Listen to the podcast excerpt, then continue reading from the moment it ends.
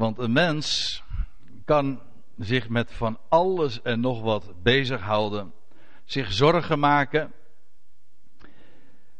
en altijd maar bezig zijn, altijd maar werken, altijd maar met die bezem, letterlijk dan wel figuurlijk in handen staan en bezig zijn. En waar gaat dat allemaal om? Wel, ik wil u vanmorgen graag eens bepalen bij wat we lezen in 1 Timotheus 6. Dat wil zeggen, dat is een brief die Paulus heeft geschreven aan zijn leerling en aan zijn medewerker Timotheus. En het is de eerste brief, het zesde hoofdstuk.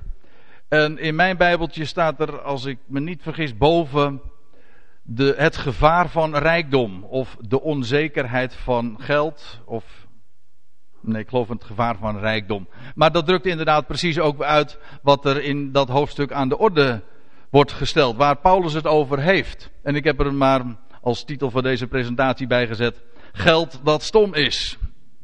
En ik eh, heb eventjes een test gedaan, maar het is mij gebleken dat niet eens iedereen die uitdrukking kent. Maar ik wil hem wel eventjes afmaken hoor. Hoe ging die ook alweer? Geld dat stom is, maakt recht wat krom is. Er schijnt ook nog een variant te zijn dat het in staat is om krom te maken wat recht is. Dat kan namelijk ook nog. Geld kan namelijk alles. Het is maar heel stom geld. Dat is trouwens wel leuk met het woordje stom, want stom betekent eigenlijk uh, dat het uh, niet kan praten. Hè? Dat het niets zeggend is. Maar het woord niet zeggend is ook al zo dubbelzinnig. Want niet zeggend betekent ook van ja, dat het niet, niet kan praten, dat het niet kan spreken. Maar het betekent ook niks. Het is ijdel, het is stom. Zo, zo gebruiken wij het ook. Geldt inderdaad dat stom is, kan niet praten, maar het zal je gedacht zijn wat je er allemaal mee kunt doen. Maar uh, dat is nu juist ook wat Paulus in dit hoofdstuk naar voren brengt. Uiteindelijk kun je er niks mee. Als het er nou echt helemaal om gaat. Nou. Ja, wie zou dat figuur zijn die daar eh, linksboven staat? Dat is een Dagobert Duck. Ja, die, eh, die, die had heel veel liefde voor geld. En over dat, die uitdrukking liefde voor geld, daar komen we ook nog even over te spreken. Ik stel voor dat we gewoon 1 Timotheus 6 eens opslaan. En ik begin te lezen in het derde vers. Soms sla ik een, een, paar versen over, maar dan zal ik dat ook aangeven. Paulus begint daar met Timotheus te instrueren, of hij zet het eigenlijk gewoon voort, want hij had al natuurlijk vijf hoofdstukken eerder, of vijf, vijf hoofdstukken lang, uh, tot hem geschreven. Hij zegt dan, indien iemand een andere leer verkondigt, anders dat wil zeggen dan wat hij had verkondigd. Indien iemand een andere leer verkondigt en zich niet voegt naar de gezonde woorden van onze Heer Jezus Christus. En ik heb er eventjes als aantekening bij gezegd. Dat zijn de woorden die de Heer Jezus Christus aan Paulus heeft toevertrouwd. Ik zeg dat er even bij, omdat heel vaak alleen maar bij deze uitdrukking gedacht wordt aan de woorden die de Heer Jezus hier op aarde heeft uitgesproken. En dat zouden dus daarmee zou Paulus dan refereren aan dat wat we in de Evangelie terugvinden. Dat zijn dan de woorden van de Heer Jezus Christus. Ik zeg niet dat het onjuist is, maar in de eerste plaats, als Paulus hier spreekt, dan zegt hij, dan spreekt hij over dat wat van Gods wegen hem was bekendgemaakt. En dat, heeft, dat hij onder de heidenvolkeren heeft gepredikt. En hij zegt, daarvan zou men niet afwijken. En de gezonde woorden van de Heer Jezus Christus, dat zijn de, de woorden die de Heer Jezus vanuit de hemel, als de verhoogde, de opgestane en verheerlijkte Heer, aan zijn dienstknecht Paulus heeft doorgegeven. Daarom zeg ik, daarom is deze aantekening toch wel van, van belang. En om, om je te realiseren dat het niet alleen maar gaat, of misschien juist niet eens in de eerste plaats gaat, om de woorden die de Heer heeft gesproken in in de evangelie. Want dat was brood. Ja, ik gebruik nu ook een uitdrukking uit de evangelie. Dat was brood voor de kinderen Israëls. Maar juist dat woord dat Paulus heeft uh, gepredikt in, onder de heidenvolkeren. Ja, dat zijn de gezonde woorden in onze dagen van onze Heer Jezus Christus in de eerste plaats. Goed, ik lees verder. Uh, Paulus schrijft dus van en zich niet voegt naar de gezonde woorden van onze Heer Jezus Christus en de leer der godsvrucht dat woordje godsvrucht, dat is een beetje een eigenaardig woord, want het komt eigenlijk via Duits nog weer uh, is het in het uh, Nederlands terechtgekomen. En Gods vrucht heeft niks trouwens met vruchtdragen te maken, met fruit of met appels of met peren. Nee, het heeft te maken met vrezen.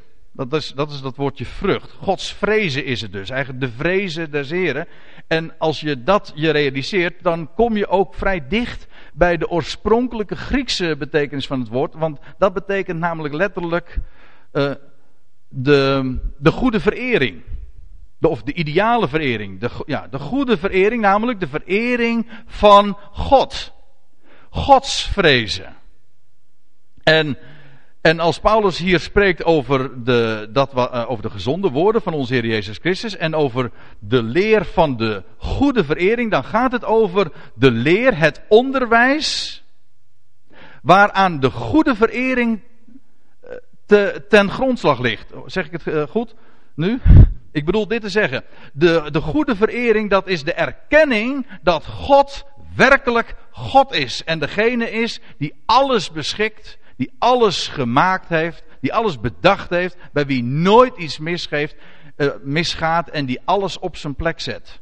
Dat te realiseren is de basis van een goede verering. Hem de eer geven die hem werkelijk toekomt. Dat is die leer van de goede verering. De leer van de godsvrucht. Er is dus helemaal niks tegen om, om dat woordje godsvrucht te gebruiken. Alleen je moet wel weten wat het betekent. Het heeft dus te maken met de vrezen van hem. De, het ontzag voor die grote God. Nou, als Paulus zegt, degene die, dat, uh, die zich die, naar die leer, naar dat onderwijs niet voegt, wel, die is opgeblazen, uh, hoewel die niks weet. Het een heleboel lucht. We gaan het nog over geld hebben. Nou, dan, eh, hebben we dan zullen we het ook nog wel. Dan, maar dan ligt de associatie van lucht. En een luchtbel ook erg voor de hand. Hè? En als ik hem niet aan u uh, doorgeef, dan lees je dat wel in de kranten. Dan wordt er altijd over, over luchtbellen gesproken. En, en, en iedereen realiseert zich, ja, van dat is niks dus. Dat is opgeblazen. Het lijkt heel wat. Het heeft heel veel volume. Maar massa, inhoud heeft het niet. Nou, dat is. Uh, wat zoals Paulus die mensen ook karakteriseert, die, uh, die zich niet voegen naar de leer van de goede verering. Wel, die zijn opgeblazen, hoewel ze niks weten. Ja.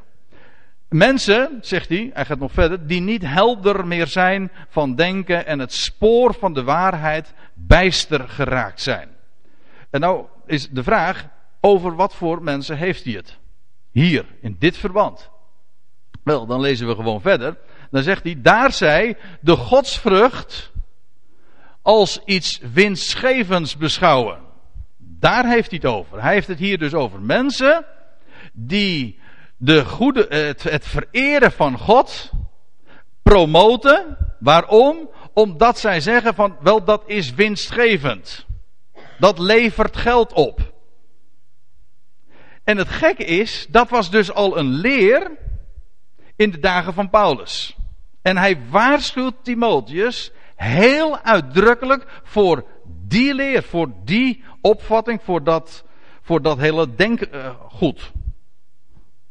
Ze beschouwen de, de, het, het vereren van God als iets winstgevend. Tegenwoordig heet dat, in de Engelse, Engelse term is vrij bekend, hè, prosperity gospel.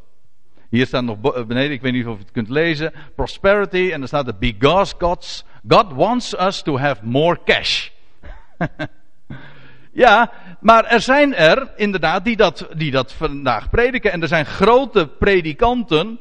En ze, ze komen op de proppen ook zelfs zondagsmorgens. En er zijn er velen die daar naar kijken en naar luisteren. En ze kunnen vaak nog hele mooie dingen vertellen ook. Maar ze hebben één, in ieder geval één hele grote dwaling. Namelijk dat zij de godsvrucht als iets winstgevends beschouwen. Zij denken dat degene die God vereert. Heel veel cash krijgt. Heel veel geld krijgt. En dat is ook precies wat God met uw leven wil. En het, eh, die mensen die hebben, en dat zit vaak nog achter, een enorme liefde voor geld. Want uh, dat kan ook heel doortrapt namelijk nog verteld worden. Want als dat natuurlijk in, een, in, grote kerkdiensten verteld wordt. En nog niet zo lang geleden heb ik daar nog weer een voorbeeld op, uh, op YouTube van gezien. Van, van een geweldige prediker met een enorme retorische gave, maar die gewoon zijn publiek zat te bespelen. En ook dat dit zat te vertellen, hè, dat God uh, je rijkdom geeft. En dat geeft hij. En het gek is, er zit namelijk nog een element van waarheid in ook. Maar daarom is het zo'n doortrapte leugen. Maar in elk geval, die man die, die vertelde dat dus ook. Hè. De, de, de dollars en de euro's die komen zo uit de hemel vallen. Dat is wel een leuk plaatje in dit verband ook. Die man is helemaal in de gloria. Maar wat gebeurt er? Dan wordt er in, dat, in, in samenkomsten wordt dat zo naar voren gebracht. Maar, en dan wordt er, eh, eh, ja, dat is een leer die daar vaak hand in hand mee gaat. Dat is namelijk de opvatting, en, en wat dan ook verteld wordt, dat mensen hun tiende moeten geven. Aan hen natuurlijk, hè, dat begrijpt u wel. Ze moeten 10% van, dat, van hun inkomen, bruto, netto, in elk geval, dat, zij zouden dat geven, zodat het uiteindelijk allemaal weer hun eigen kas spekt. En die mensen worden, worden steen en steenrijk. Ik kan er zelfs een, een kristallen kerk van, van, uh, hm? van bouwen.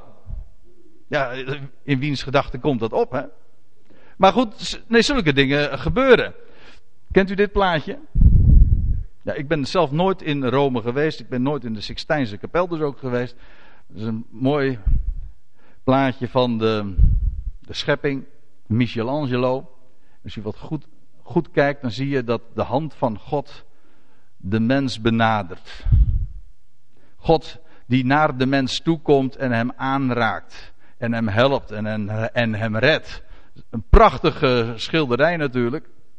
Maar kent u de, de Prosperity Gospel variant daarvan? Die, is zo.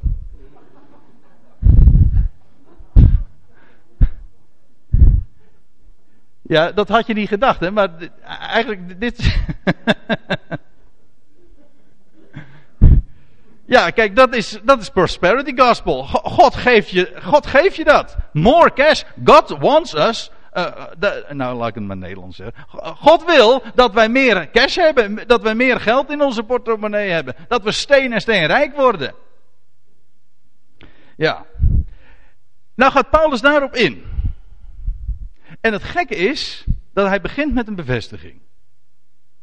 Want geen leugen zo groot of er zit altijd een element van waarheid in.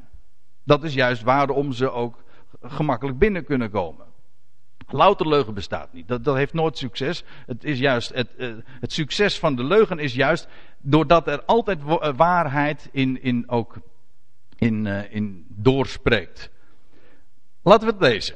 Wat Paulus daarover zegt. Nu brengt inderdaad de godsvrucht, de verering van God, dus de goede verering, grote winst. Hij zegt, hij erkent dus wat zij daarmee zeggen. Hij zegt, nu brengt inderdaad de godsvrucht grote winst. Indien zij gepaard gaat met tevredenheid. Dat is iets wat die mensen niet kennen. Nee, want ze willen altijd meer. Maar laat ik eerst eventjes nog iets aantekenen op de tekst.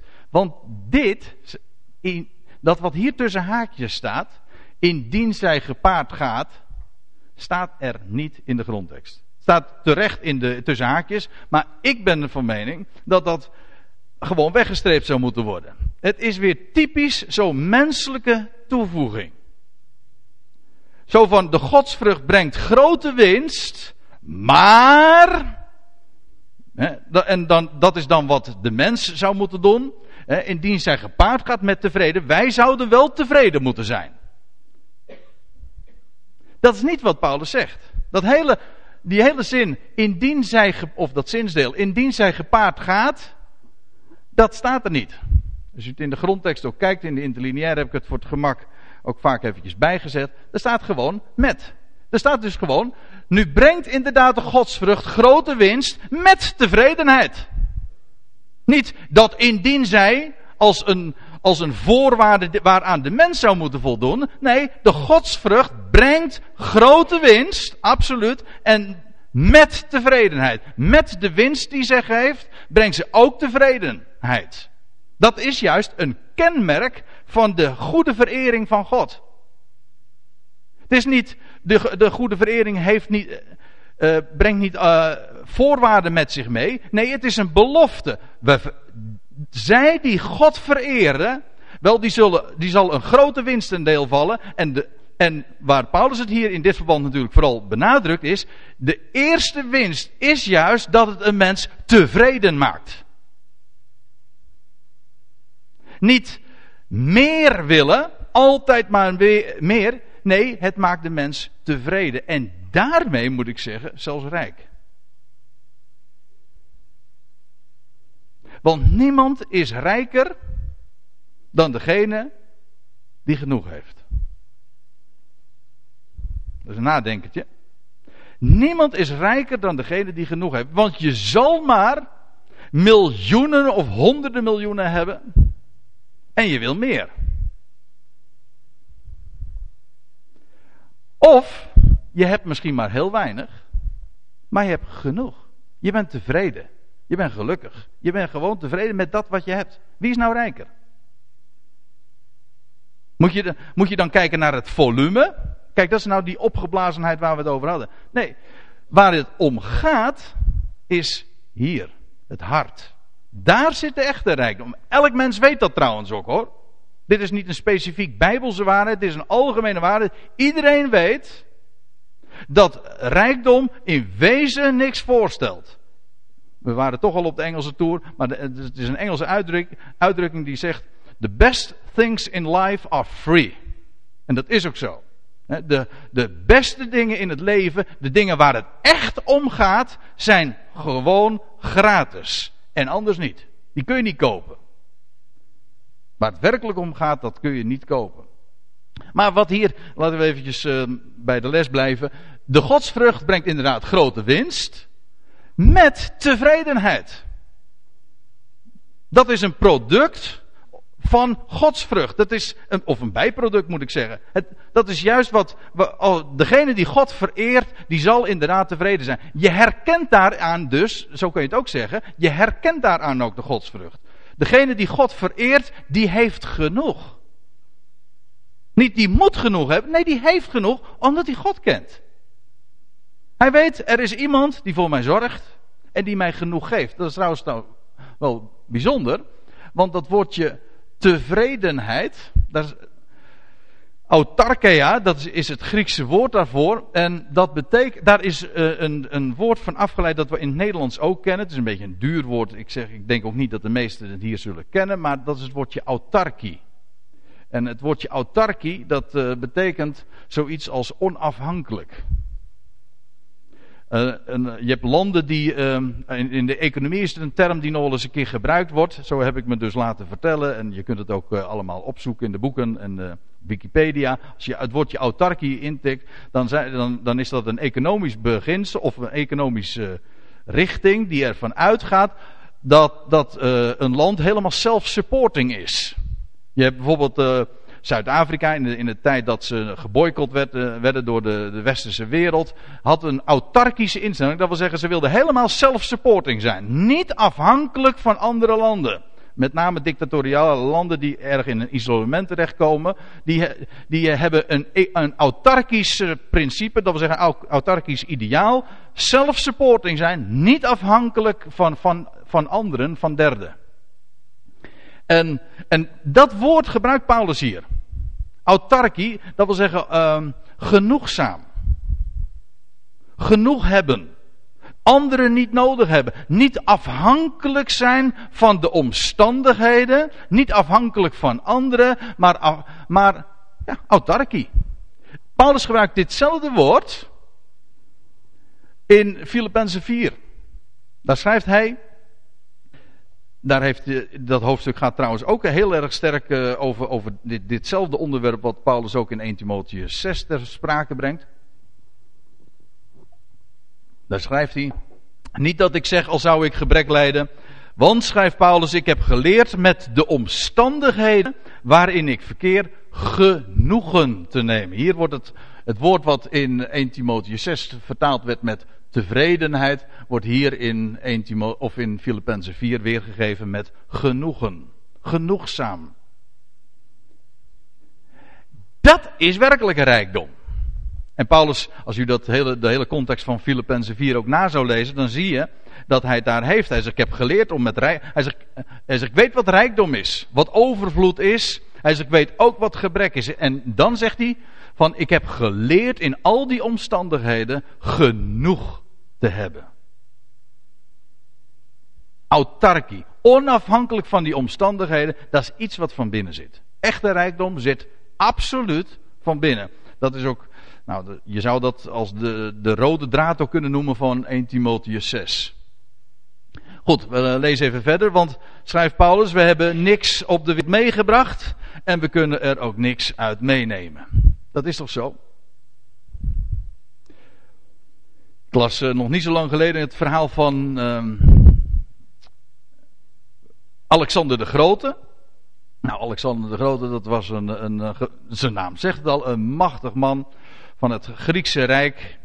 En uh, vlak voor zijn sterven, hij is heel jong overleden in, in Babylon. Maar vlak voor zijn sterven heeft hij gezegd, hij, hij had de instructies gegeven, hij zegt als ik straks op aarde lig, hij zegt dan mogen mijn handen niet worden ingewikkeld in doeken. Hij zegt mijn handen moeten liggen naast mijn lichaam, zodat iedereen kan zien dat ze leeg zijn.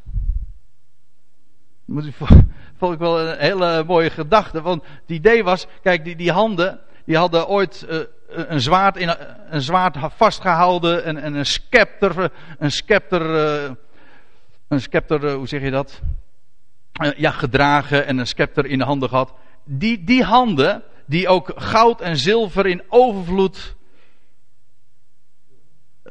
doorheen gaan waren. Ja, ik zat eventjes naar het woord te zoeken. Nou, die handen die dat alles hadden beze die dat allemaal hadden vastgepakt. Wel, die handen, die waren leeg op het moment dat hij daar op de baar lag. En dan zie je precies wat, wat Paulus hier ook zegt. Ook dit is weer zo bekend. We nemen niks mee. Of we, we, als we ter wereld komen, we zijn we naakt, we hebben helemaal niks. En als we de wereld weer verlaten, dan hebben we wederom niks. Doodshemden, zeggen we dan, hebben geen zakken. En al zouden ze die wel hebben, dan heb je er nog niks aan. Hm?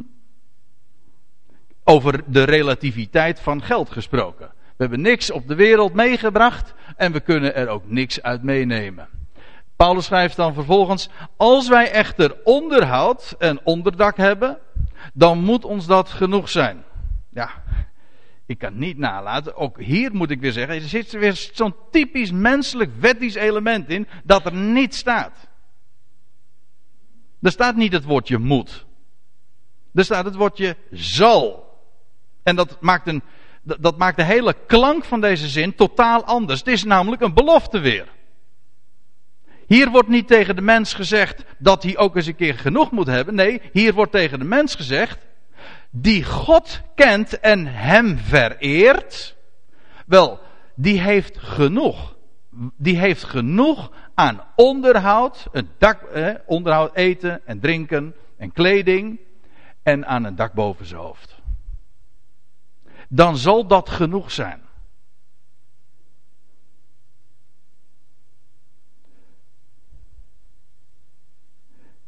Maar schrijft Paulus dan in vers 9: wie rijk willen zijn.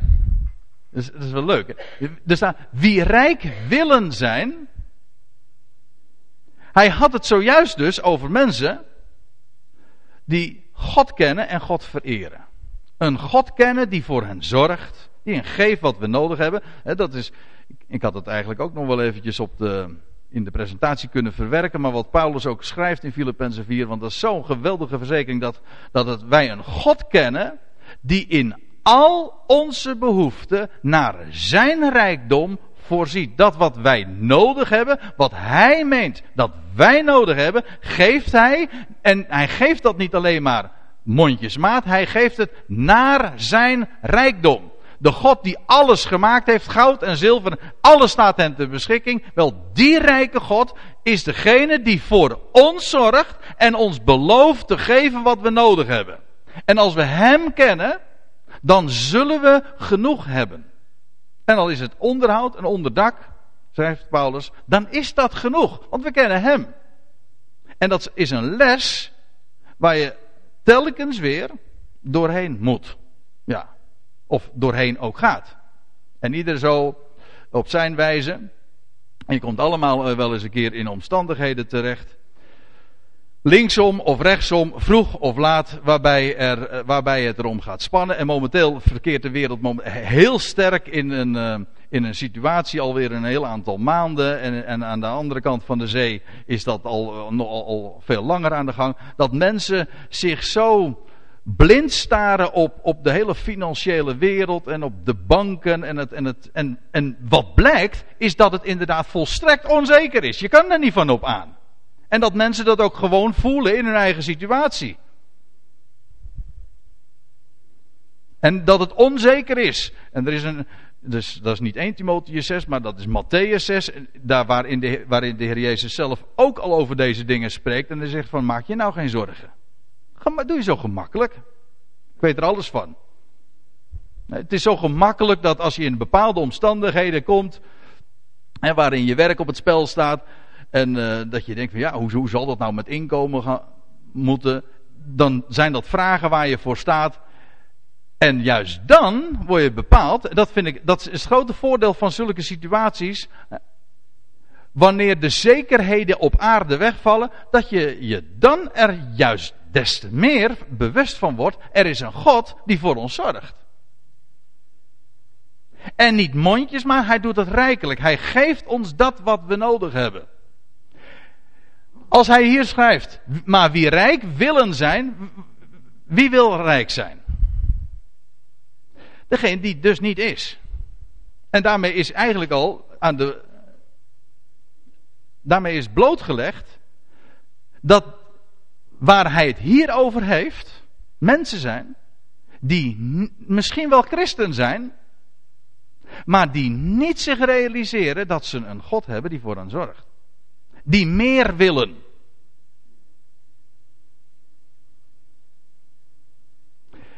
Maar wie rijk willen zijn, wie, eh, wie beoogt rijk te zijn, nou, dat heeft Paulus. Paulus heeft, dat zullen we trouwens vanzelf straks nog zien. Paulus heeft niks tegen rijke mensen hoor. Trouwens, als we nou even helemaal op de cape beschouwen en, we, en, en je, je, je bekijkt dat eventjes globaal.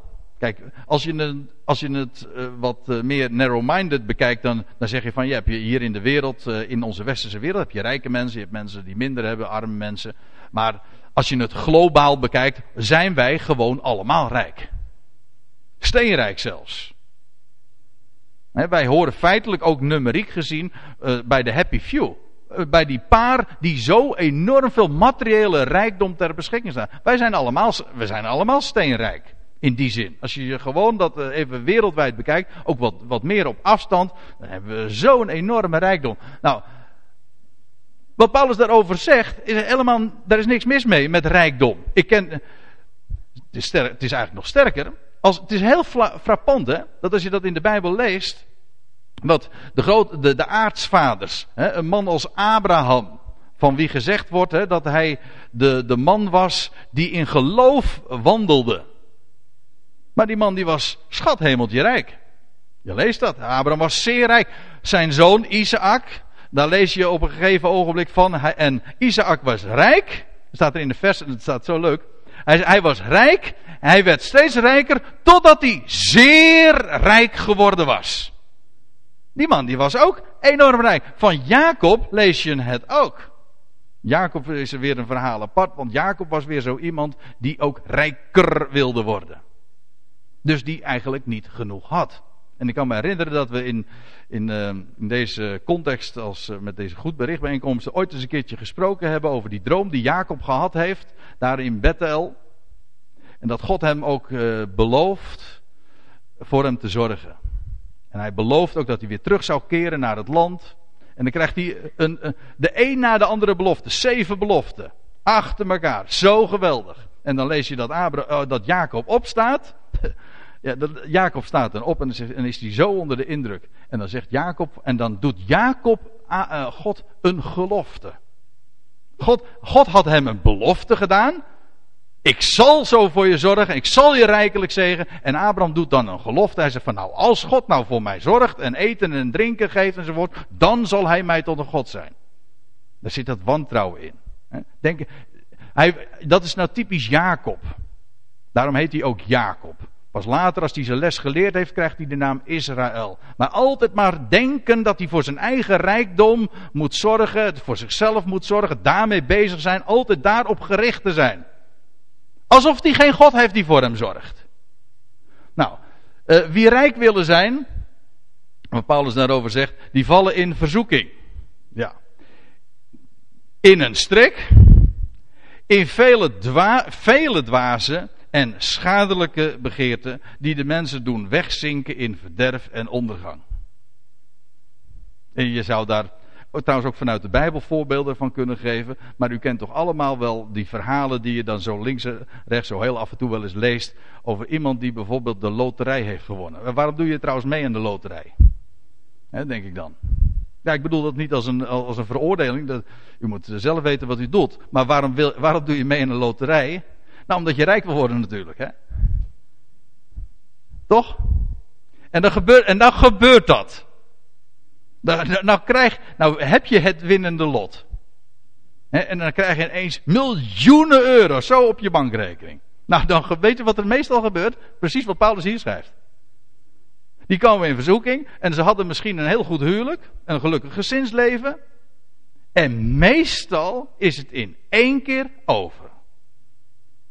Het uh, spreekwoord zegt niet voor niks, het zijn sterke benen hoor, die de weelde kunnen dragen.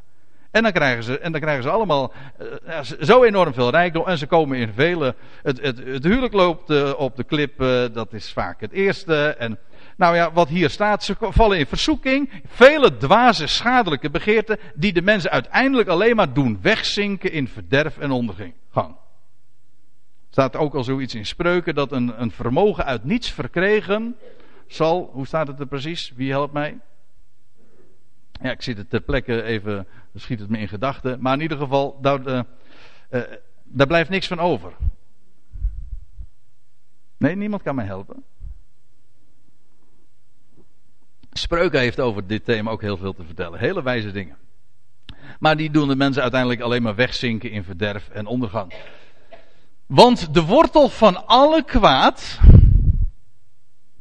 is. Maar wacht even. Voordat we verder gaan. Wat het is. Er staat niet de wortel. Moet ik even. Eh, u zegt van nou, dat vind ik wel een heel uh, subtiel verschil hoor. Maar ik wil toch even toelichten. De, er staat niet de wortel van alle kwaad. Dat is eigenlijk. Het, het Grieks staat. Uh, heeft hier een woord. Of gebruikt hier een woord zonder lidwoord. Dus als je dat in het Nederlands zou moeten weergeven, dan krijg je, want een wortel van alle kwaad. Het is niet de wortel van alle kwaad, maar alle kwaad is te herleiden onder andere tot dit, wat nu gaat volgen. Niet dat alle kwaad te herleiden is tot uitsluitend wat nu gaat volgen. Nee, het is in elk geval een wortel van alle kwaad. wat is dat? De geldzucht. Een wortel van alle kwaad is de geldzucht. Letterlijk staat er in het Grieks het woordje liefde voor geld. Het is niet eens de zucht naar meer geld, maar gewoon je, houdt van geld. Dat is, liefde, dat is liefde voor geld. Je houdt van geld. En dat is niet goed. Dat is, nee, dat is niet goed voor de mens. Liefde voor geld. Ik, hoorde iemand eens zeggen, en dat is de, die sloeg de spijker op de kop. Geld hoort in je portemonnee, niet in je hart. U zegt ja, inderdaad, in mijn portemonnee, daar hoort het, ja. ja. Dat kon wel eens een aanwijzing zijn dat het in uw hart zit.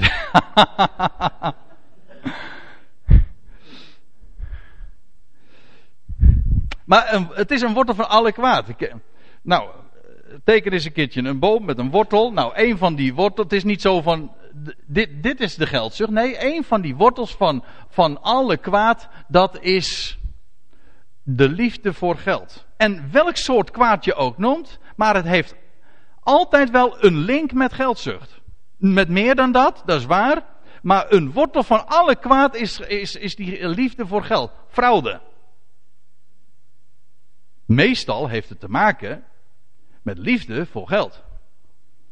Uitbuiting heeft meestal te maken niet uitsluitend. Het heeft, het is, heeft ook te maken met de uitbuiting. Met de, de mens die zo'n groot ego heeft. En neerziet op de ander. Hoogmoed, dat is waar. Maar het heeft ook een component altijd met liefde voor geld. Prostitutie is niet alleen maar een kwestie van liefde voor geld. Dat weet ik ook wel. Maar het heeft ook absoluut te maken met liefde voor geld. Betaalde liefde, nietwaar? Heet dat dan. Diefstal. Waarom is dat? Omdat mensen liefde hebben voor geld. Bij diefstal kan je eigenlijk, zou je kunnen zeggen, dat is, bij diefstal is het zelfs de wortel van alle kwaad. Want als, als, mensen geen, als, als mensen geen liefde voor geld zouden hebben, zouden ze niet stelen. Wel dan?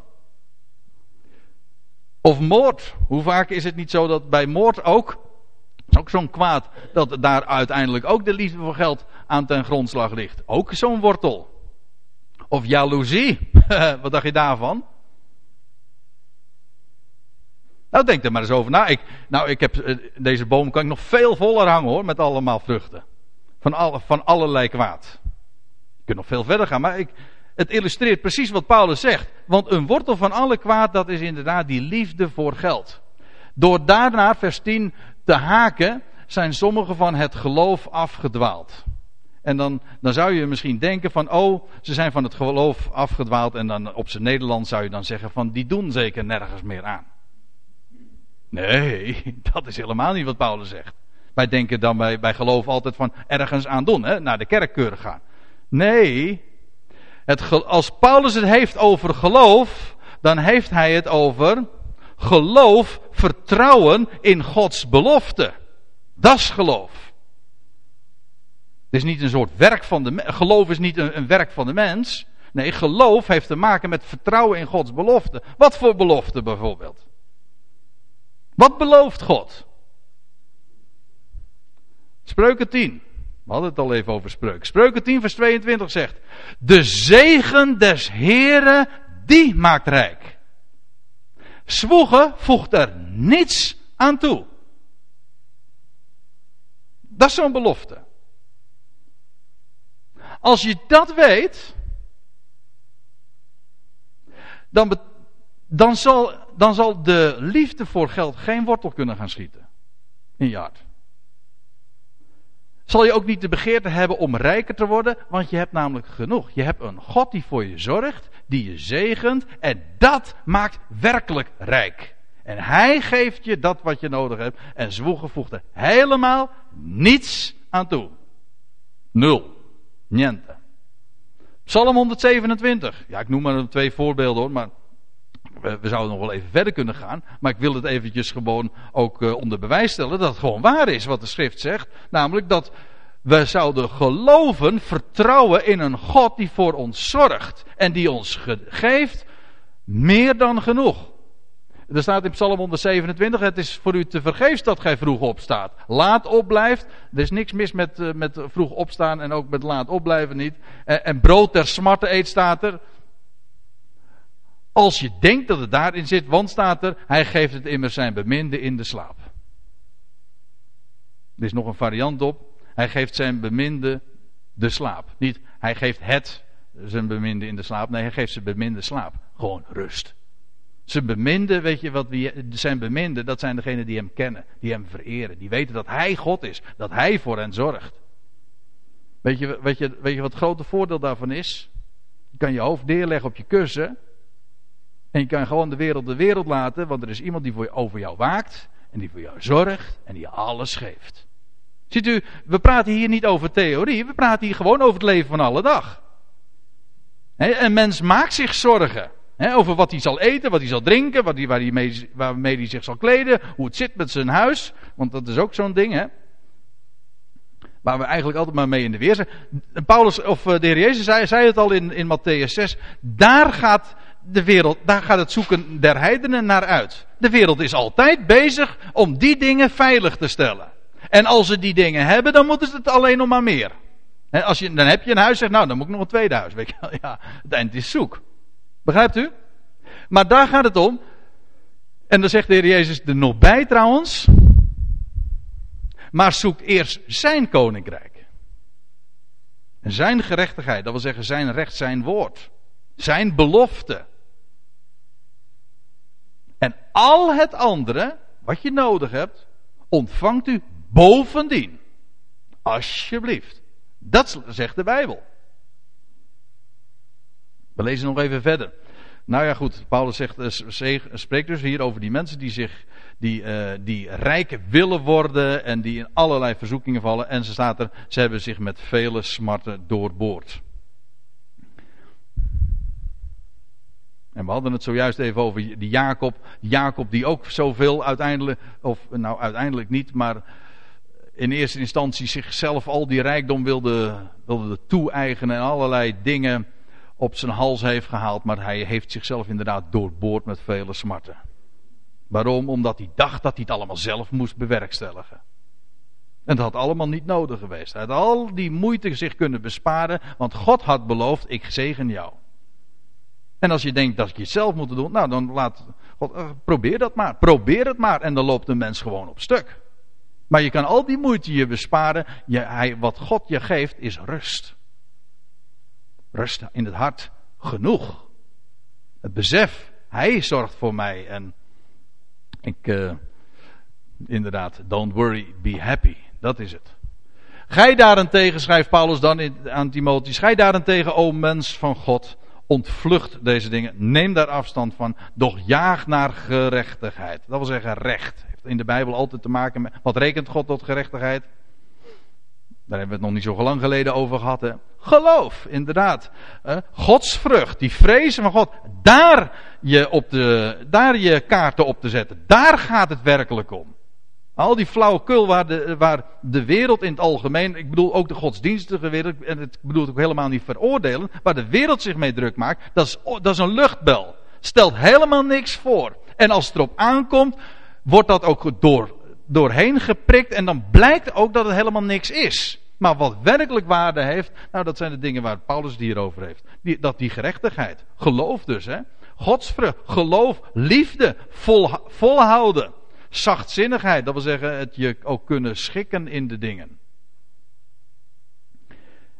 En schrijft hij dan, strijd de goede strijd van geloof. Ik, ik heb als uh, de gewoonte, ik heb, ja, ik heb me de gewoonte eigen gemaakt dat als ik in de Bijbel lees, ik, ik geef het door als een tip, als ik in de Bijbel lees over geloof, dan zeg ik er altijd bij en niet uitwerken. U verstond het niet? Als, als ik lees in de Bijbel geloof, dan lees ik erbij en niet uitwerken. Want dat is namelijk de Bijbel, wat de Bijbel altijd zegt. Als het uit geloof is, dan is het niet doorwerken. En dat is een hele goede tip. Want wij denken bij geloof toch vaak altijd weer, nou ja, waar ik het zojuist al even over had, over dat ergens aan doen en aan, werken, je best doen voor God. Maar dat is niet wat geloof is. Geloof is vertrouwen op wat God belooft en Hij zorgt voor je. Hij geeft je wat je nodig hebt. En nog zoveel meer. Dat is geloof. Kijk, en als Paulus hier spreekt over de goede strijd van geloof, dan gaat het over het geloof in de belofte van God. Ik moet denken aan wat Paulus schrijft in Romeinen 4. Gaat het over Abraham. En van Abraham lees je, hij heeft aan de belofte van God niet getwijfeld. Door ongeloof. Maar hij werd versterkt in zijn geloof en hij gaf God eer. Over godsvrucht gesproken trouwens. Hij geloofde in de belofte van God en daarmee gaf hij God de eer. De grootste eer die een mens God kan geven, dat is hem te nemen op zijn belofte. Niet een gelofte doen aan hem. Zo van, Heer, ik beloof dat ik voortaan mijn best zal doen voor u. Daarmee onteer je hem, weet u waarom? God belooft namelijk om niet. Hij heeft een belofte gegeven. En, en Abraham, hij geloofde God en hij gaf God de eer in de volle zekerheid dat hij, met een hoofdletter, bij machten was hetgeen hij beloofd had ook te volbrengen. Hij gaf daarmee, door daarop te staan, God de eer. Hij vertrouwde op de belofte van God. En, er is, en Abraham heeft in zijn leven ook meegemaakt dat hij juist ook van dat pad afgevoerd werd. Hè? Ook eh, toch weer in de verleiding kwam eh, om het zelf op te knappen. We kennen allemaal de geschiedenis, die, die, die zwarte episode uiteindelijk in ook in zijn leven. Van dat hij uh, die uitstap maakt met, uh, met Hagar. En alle ellende die dat dan weer teweeg bracht. Hij had het allemaal ook zich kunnen besparen. Als hij gewoon geloofd had in God. Dat, gaat niet, dat is niet om Abraham te veroordelen, want het is namelijk gewoon. Hij is daarmee zo menselijk, hè? Dat is wat de mens altijd denkt. Toch altijd van, ja, ik zeg, God een handje helpen. Maar daarmee onteer je hem. God zegt, ik geef, ik beloof en het is helemaal van mij en van niemand anders.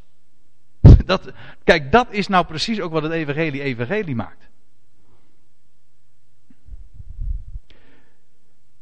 Uh, ja, strijd die goede strijd van geloof. En laat je daar niet van afbrengen. Want er is genoeg in de wereld die je zegt van, nou, doe het zelf maar. Ga maar werken. Maar altijd die weg te blijven gaan van geloof. Ondanks alle tegenstand. Dat is inderdaad zwemmen tegen de stroom in. De hele, de hele maar dat is, u weet het, hè? een dode vis die zwemt met de. Oh, nee, zwemt helemaal niet. Een dode vis die gaat.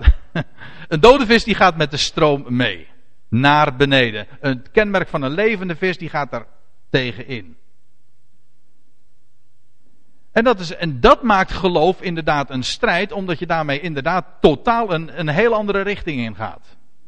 Niet de neerwaartse richting van de wereld, de wereld die naar beneden kijkt, letterlijk en figuurlijk, de wereld die naar beneden kijkt en helemaal op zichzelf georiënteerd is. Zij moeten het oplossen, zij moeten het opknappen en wij richten ons naar boven. En dat is precies een andere kant. En dat is een strijd. Waarom? Omdat de hele wereld je anders vertelt. Omdat de hele wereld zegt, je bent gek. Ja, nou en? Graag. Moet ik, moet ik dan met de stroom gewoon meegaan? Met al die andere dode vissen, zeg maar? Kijk. Had, had, ik een mooiere bevestigingen kunnen krijgen. Dit, dit, was niet, dit was niet te ingestudeerd, hè? Nee, nee, precies, helemaal niet. Nee. En, en, en dan gaat Paulus nog verder, ja, in vers 12. Grijp dat eeuwige leven waartoe gij geroepen zijt. En dat eeuwige leven, ik ga er nu niet te, te, diep op in, maar dat eeuwige leven, dat, is, dat betekent niet dat leven dat niet eindigt. Dat is wel zo hoor, dat leven dat is onvergankelijk wat we hebben ontvangen. Maar het eeuwige leven betekent het leven van die toekomende eeuw. En dan vragen mensen, denk je dat daar een einde aan komt? Dan zeg ik altijd van, nou je moet met twee woorden spreken, het leven komt geen eind. Want juist de dood wordt er niet gedaan, maar de eeuw gaat wel voorbij. De eeuw gaat voorbij, de eeuwen gaan voorbij, maar het leven blijft en triomfeert en de dood wordt juist er niet gedaan. Nou, dat leven van die toekomende eeuw, hij zegt, grijp dat. Dat, dat wat, wat in de toekomst ligt, daar gaat het om. Leg daar je hand op. Wees daar met je in je gedachten mee bezig, want dat is waar, waar, God naar op weg is. En staat er dan nog bij, en de goede beleidenis afgelegd hebt, zegt hij dus tegen Timotheus, voor de vele getuigen. Timotheus was een mens van God en hij, hij is daar ook voor uitgekomen voor dat wat, wat er staat geschreven. Hij sprak dat wat het woord zei. Het woordje beleidenis betekent letterlijk in het Grieks ook hetzelfde zeggen. Hetzelfde zeggen. Timotheus die sprak het woord van God na. En dat is inderdaad de beste beleidenis die je kan doen. En inderdaad, onder, staat onder vele getuigen, er waren er velen die dat gehoord hadden. En misschien eh, is die voor gek verklaard, ongetwijfeld. Maar, zoals gezegd, so what? Ik beveel, schrijft Paulus dan in vers 13. Ja, moet ik even aantekening.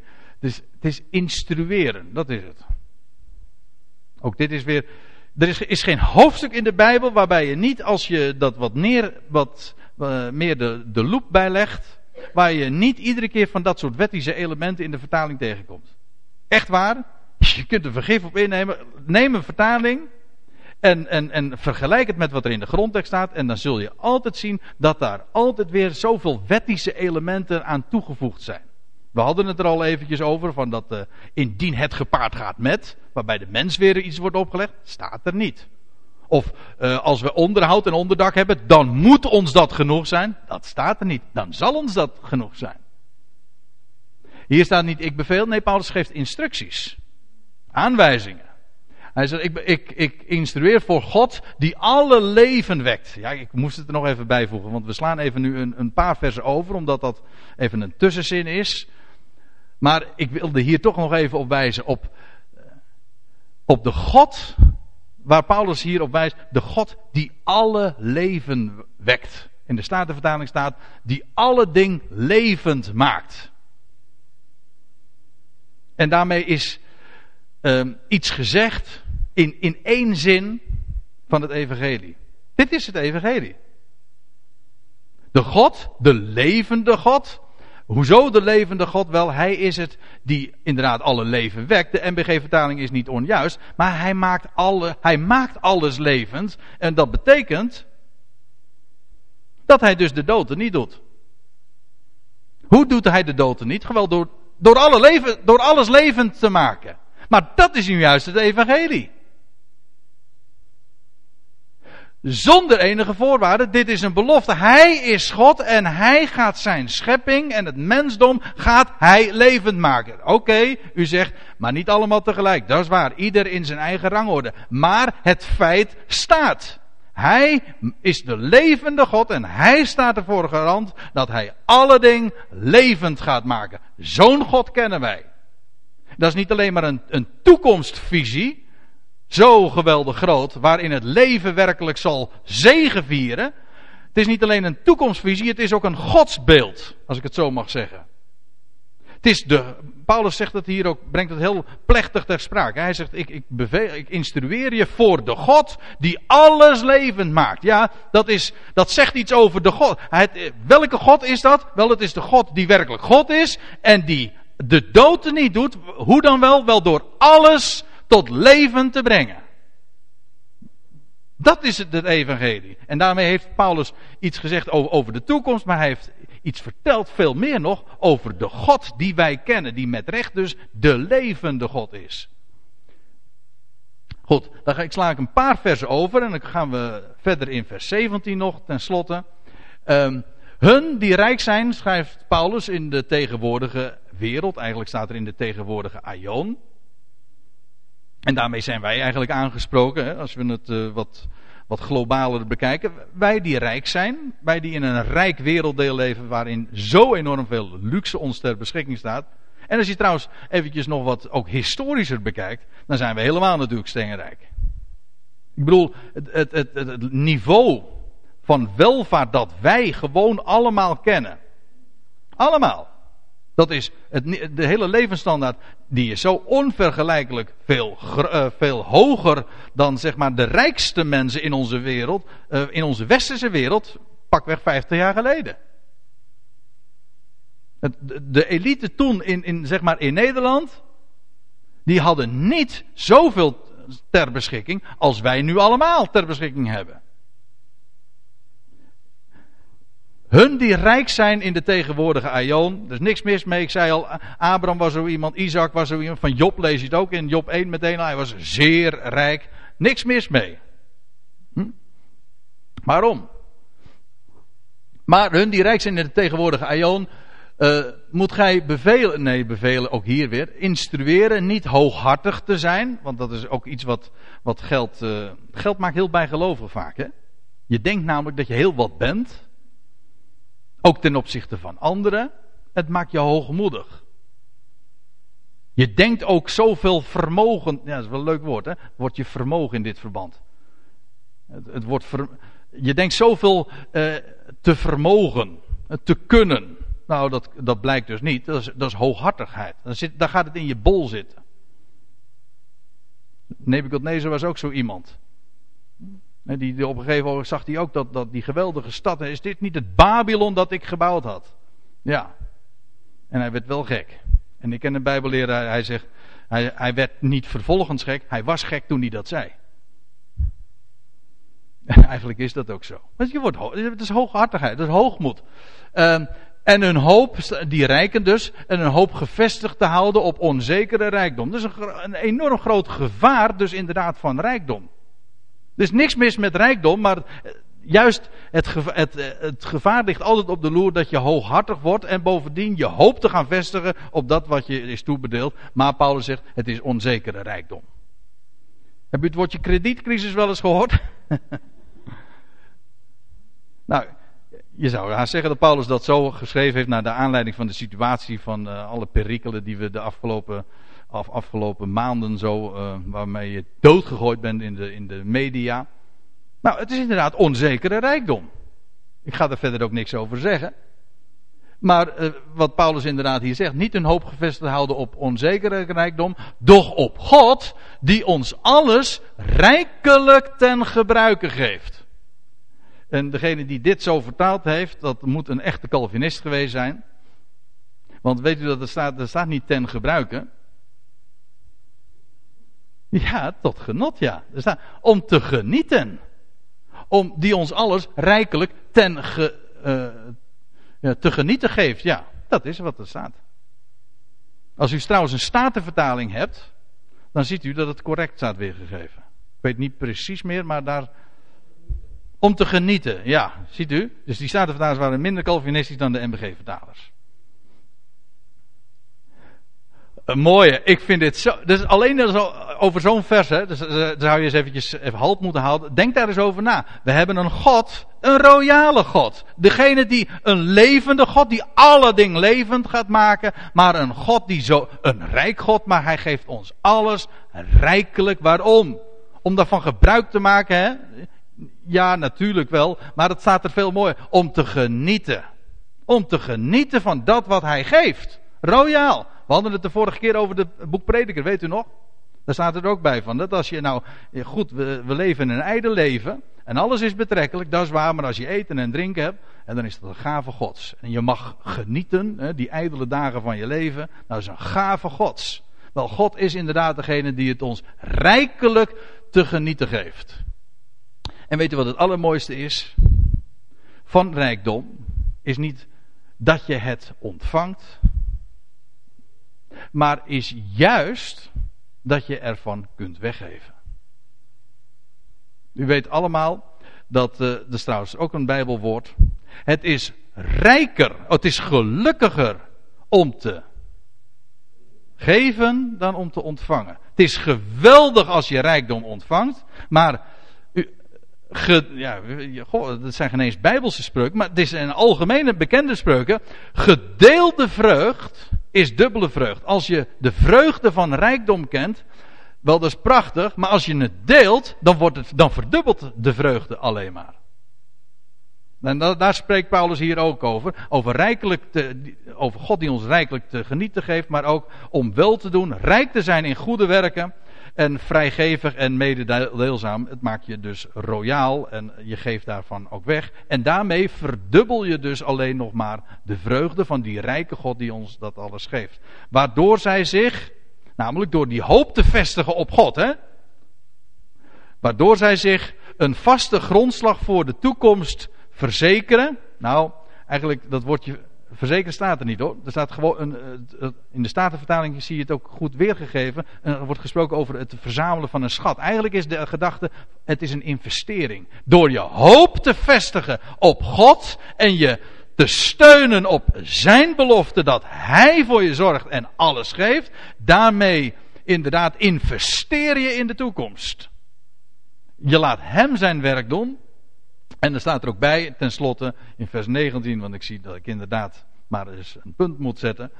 Maar om in vers 19, om het ware leven te grijpen. En het ware leven, dat is inderdaad dat wat nog gaat komen. Al die, die ionen die nog gaan volgen en, en de, de toekomst die God voor deze schepping in petto heeft. Kijk, dit leven, ik heb het expres het, uh, een afbeelding van een strand gemaakt. Kijk, dit leven is. Ik, ik hoorde ooit iemand die vergelijking maken. Ons leventje, die 70, 80, 90 jaar die ons hier eventueel worden toebedeeld, is niet anders dan een zandkorreltje op de stranden van de eeuwigheid. En als we dat gaan inzien, dan weten we ook van dit leven is alleen maar een, een, een voorspel. En het gaat natuurlijk om die geweldige toekomst die Hij voor ons in petto heeft. Maar in dit leven is het al zo dat we zouden steunen op Zijn woord. Op Zijn werk. Dat Hij Zijn werk in ons doet. Kijk, wat waar. Niets is hier blijvend, zingen we dan. Hè? En alles hoe mooi is. En alles hoe mooi ook. Zal eenmaal vergaan. Dat is waar. En, maar, en wat zal blijven bestaan, dat is niet wat wij voor hem gedaan hebben, maar dat is wat hij door zijn woord, door zijn belofte, door zijn werk in ons gedaan heeft. Kijk, dat is echt investering. Al het wat een mens maakt en wat een mens doet, wat een mens produceert, weet u wat dat is? Dat is hout, hooi en stro. En dat wat hij spreekt en wat hij doet en wat hij belooft, dat is goud. Dat is zilver en dat is edelgesteente. Dat trotseert de tijd. Dat blijft bestaan. En inderdaad, we zijn mensen, we, gaan, we zijn leeg, met lege handen ter wereld gekomen. We, zijn, we gaan met lege handen, uh, met lege handen gaan we inderdaad ook, verlaten we de wereld weer. Dat is waar. Maar wat zijn werk is, dat goud, zilver en edelgesteente, dat houdt zijn waarde. Dat blijft bestaan. En om daar je van bewust te zijn, dat is dat ware leven nu al te grijpen.